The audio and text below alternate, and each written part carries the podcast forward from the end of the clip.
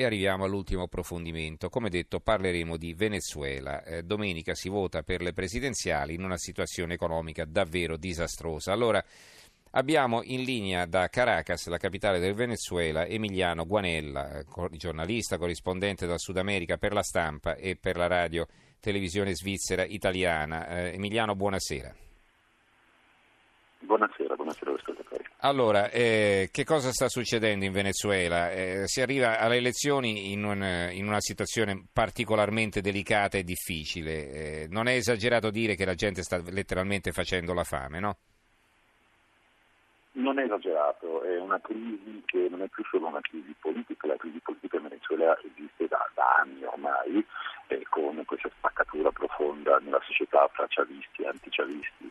Oggi siamo di fronte a una crisi sociale, una crisi umanitaria. Io per esempio oggi, giusto per dire tre episodi, sono stato con, un, eh, con il presidente dell'Associazione dei malati di Parkinson del Venezuela, sono circa 36 malati di Parkinson che da almeno un anno e mezzo non hanno possibilità di avere le medicine per curarsi, per trattare il Parkinson. La stessa cosa ovviamente per tutti i malati cronici del Venezuela, eh, sono la lista ovviamente è lunghissima, eh, sono stato anche con una signora che ha visto le sue figlie emigrare, eh, l'esodo dei venezuelani si calcola che siano circa 2 milioni le persone che negli ultimi sei anni hanno lasciato il paese nella frontiera con la Colombia, tutti i giorni almeno 2.000 venezuelani se ne vanno eh, a cercare in qualche modo nei paesi del Sud America o del Centro America, qualcuno più fortunati in Europa, eh, di eh, cambiare vita, di mandare qualche eh, euro, qualche dollaro per eh, far fronte a una crisi economica assoluta, assolutamente eh, unica al mondo. L'inflazione è calcolata intorno all'8.000%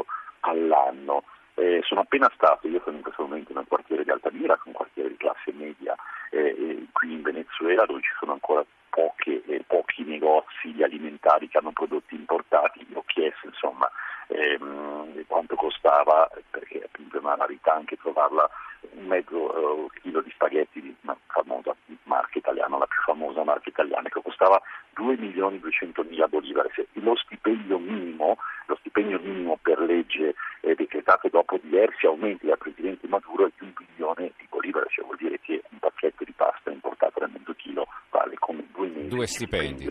minimo. Cioè, come, come due stipendi. i venezuelani? Mm. Mm come due stipendi, come due mesi di stipendio minimo. Mm. Possiamo dire che lo stipendio minimo non è quello che prende tutta la popolazione, possiamo dire che forse uno stipendio normale sia intorno agli 8 milioni di bolivare, ecco, sono un pasto. Vabbè, comunque con uno stipendio ci compri quattro pacchi di pasta. Eh. Ecco, al massimo. Mm. Come fanno a sopravvivere i venezuelani? Sono obbligati a fare delle lunghe code per avere i prodotti sovvenzionati nei supermercati del governo, per avere questi prodotti devono avere una specie di carta di identità parallela che si chiama eh, la Carta della Patria, che è una specie appunto di carta d'identità che in questo momento hanno 6 milioni e mezzo di venezuelani, che è una sorta di schedatura perché eh, dichiara l'appartenenza ideologica al, al governo. Grazie con questa Carta della Patria che ovviamente è obbligatoria per tutti gli impiegati pubblici e via dicendo, tu puoi accedere a comprare dei prodotti che sono praticamente tutti importati, quindi sono riso di pessima qualità dal Messico, fagioli di pessima qualità dal Brasile e questo o puoi accedere a una borsa di prodotti alimentari che sono dei sacchetti appunto con eh, 4 kg di pasta, 3 kg di riso, 2 kg di zucchero, 4 kg di fagioli, non parliamo di carne, non mm-hmm. parliamo di pesce, non parliamo di proteine animali, mm-hmm. con cui riesci in qualche modo a sopravvivere per due o tre settimane.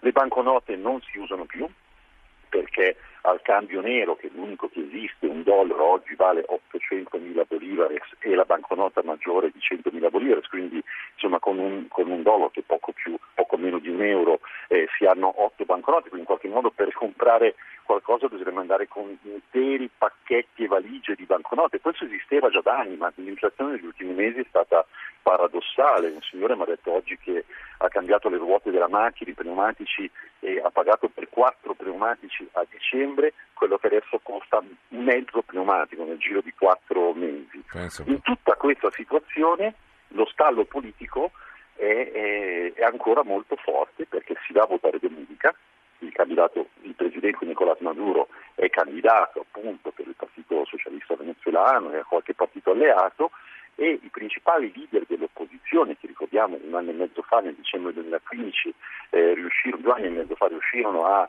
eh, ottenere la maggioranza in Parlamento, che poi fu esatturato dal governo, ma riuscirono a ottenere la vittoria più grande in vent'anni di chavismo eh, con circa il 70% dei voti, ecco, uh-huh. questi principali leader hanno detto che non parteciperanno alle elezioni, hanno invitato all'astensione all'Aventino perché eh, pensano che le elezioni non saranno eh, regolari, che il chavismo e l'apparato del governo farà tutto il possibile.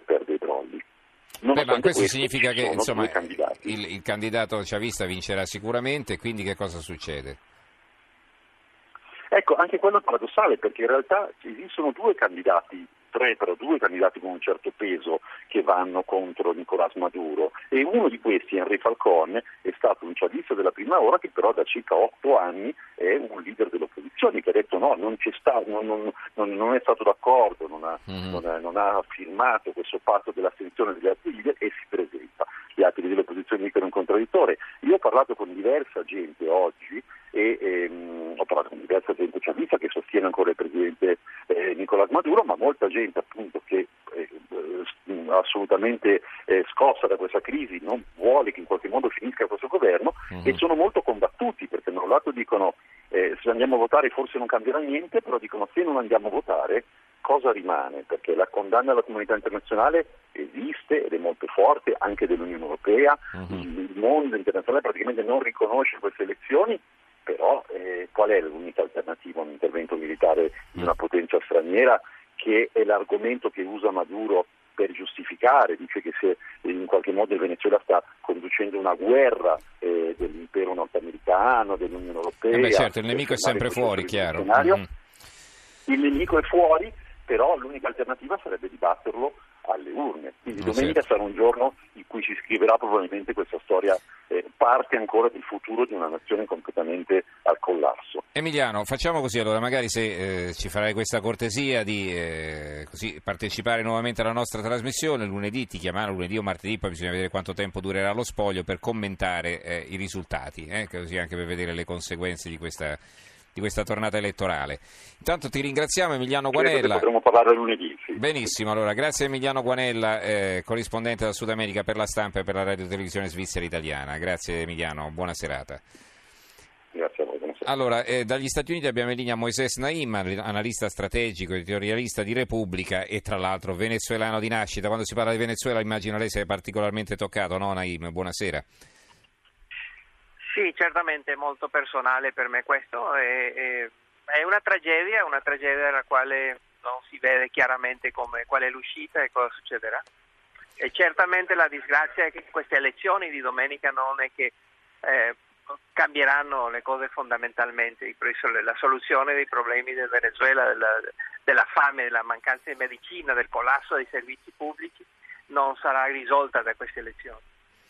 Ma eh, eh, cioè, quale, quale, può essere la, la, via di uscita? Perché insomma abbiamo visto l'opposizione aveva vinto le elezioni politiche eh, un paio d'anni fa, ma non è servita a niente, erano state poi, diciamo in un, senso, in un certo senso. La soluzione sì. è, è, piuttosto evidente, vero? La soluzione è che ci siano elezioni libere, che, si, che, che lasciano in libertà i, i prigionieri politici e che permettano l'osservazione internazionale e che ci siano elezioni dove veramente si, si può vedere cosa vuole, qual è la volontà del popolo.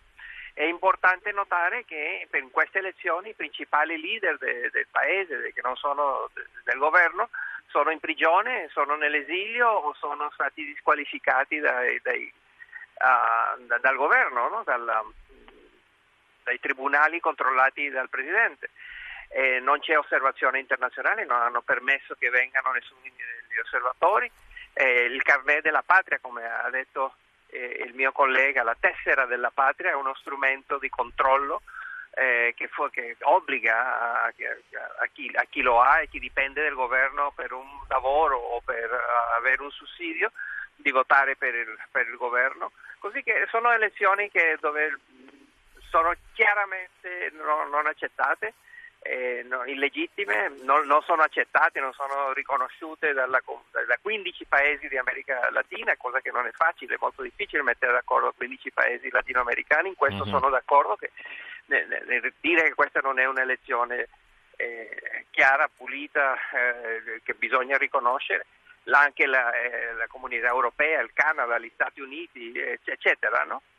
E, è, è, così che questo sarà un evento che, che, è uno più in una storia di una tragedia che si sviluppa eh, velocemente eh, ma dove vediamo un governo indifferente e non interessato a soluzionare il problema. Eh, lei la vede la possibilità, non dico di un intervento militare, ma di un golpe pilotato, qualcosa del genere, insomma, come va eh, raccontando no, Maduro?